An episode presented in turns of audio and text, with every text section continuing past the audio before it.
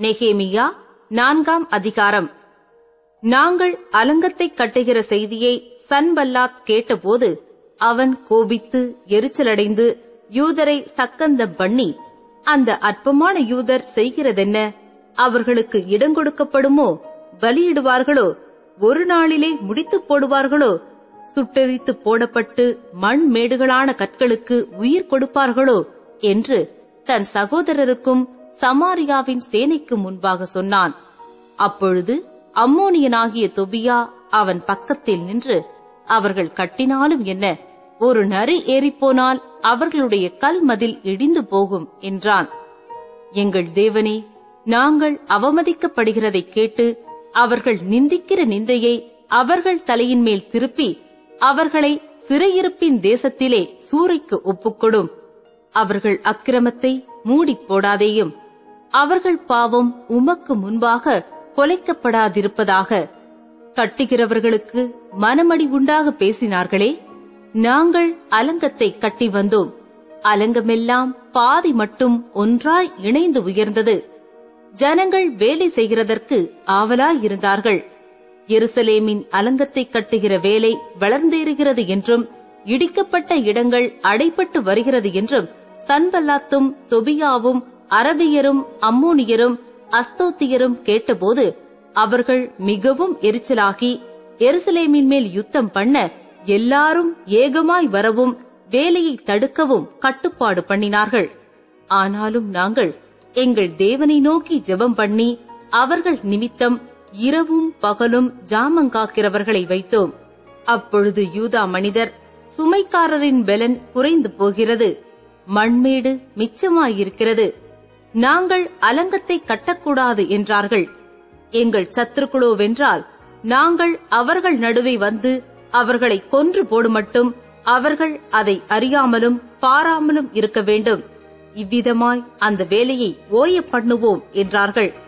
அதை அவர்கள் அண்டையிலே குடியிருக்கிற யூதரும் பல இடங்களிலுமிருந்து எங்களிடத்துக்கு வந்து பத்து விசை எங்களுக்கு சொன்னார்கள். அப்பொழுது நான் அலங்கத்துக்கு பின்னாக இருக்கிற பள்ளமான இடங்களிலும் மேடுகளிலும் பட்டயங்களையும் ஈட்டிகளையும் வில்லுகளையும் பிடித்திருக்கிற ஜனங்களை குடும்பம் குடும்பமாக நிறுத்தினேன்.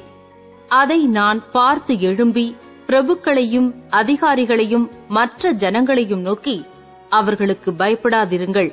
நீங்கள் மகத்துவமும் பயங்கரமுமான ஆண்டவரை நினைத்து உங்கள் சகோதரருக்காகவும் உங்கள் குமாரருக்காகவும் உங்கள் குமாரத்திகளுக்காகவும் உங்கள் மனைவிகளுக்காகவும் உங்கள் வீடுகளுக்காகவும் யுத்தம் பண்ணுங்கள் என்றேன்.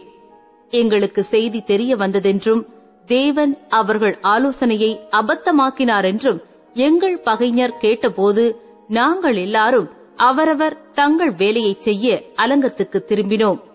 அன்று முதற்கொண்டு என் வேலைக்காரரில் பாதி பேர் வேலை செய்தார்கள். பாதி பேர் ஈட்டிகளையும் பரிசைகளையும் வில்லுகளையும் கவசங்களையும் பிடித்து நின்றார்கள். அதிகாரிகள் யூதா வம்சத்தார் எல்லாருக்கும் பின்னாக நின்றார்கள்.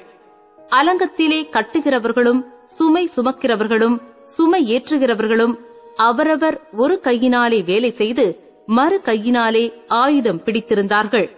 கட்டுகிறவர்கள் அவரவர் தங்கள் பட்டயத்தை தங்கள் இடுப்பிலே கட்டிக்கொண்டவர்களாய் வேலை செய்தார்கள். எக்காலம் ஊதுகிறவன் என்னண்டையிலே நின்றான். நான் பிரபுக்களையும் அதிகாரிகளையும் மற்ற ஜனங்களையும் நோக்கி வேலை பெரிதும் விஸ்தாரமுமாயிருக்கிறது. நாம் அலங்கத்தின் மேல் சிதறப்பட்டு ஒருவருக்கு ஒருவர் தூரமாயிருக்கிறோம். நீங்கள் எவ்விடத்திலே எக்கால சத்தத்தை கேட்கிறீர்களோ அவ்விடத்திலே வந்து எங்களோடே கொடுங்கள். நம்முடைய தேவன் நமக்காக யுத்தம் பண்ணுவார் என்றேன். இப்படியே நாங்கள் வேலை செய்து கொண்டிருந்தோம். அவர்களிலே பாதி பேர் கிழக்கு வெளுக்கும் நேரம் முதல் நட்சத்திரங்கள் காணும் மட்டும் ஈட்டிகளை பிடித்திருந்தார்கள்.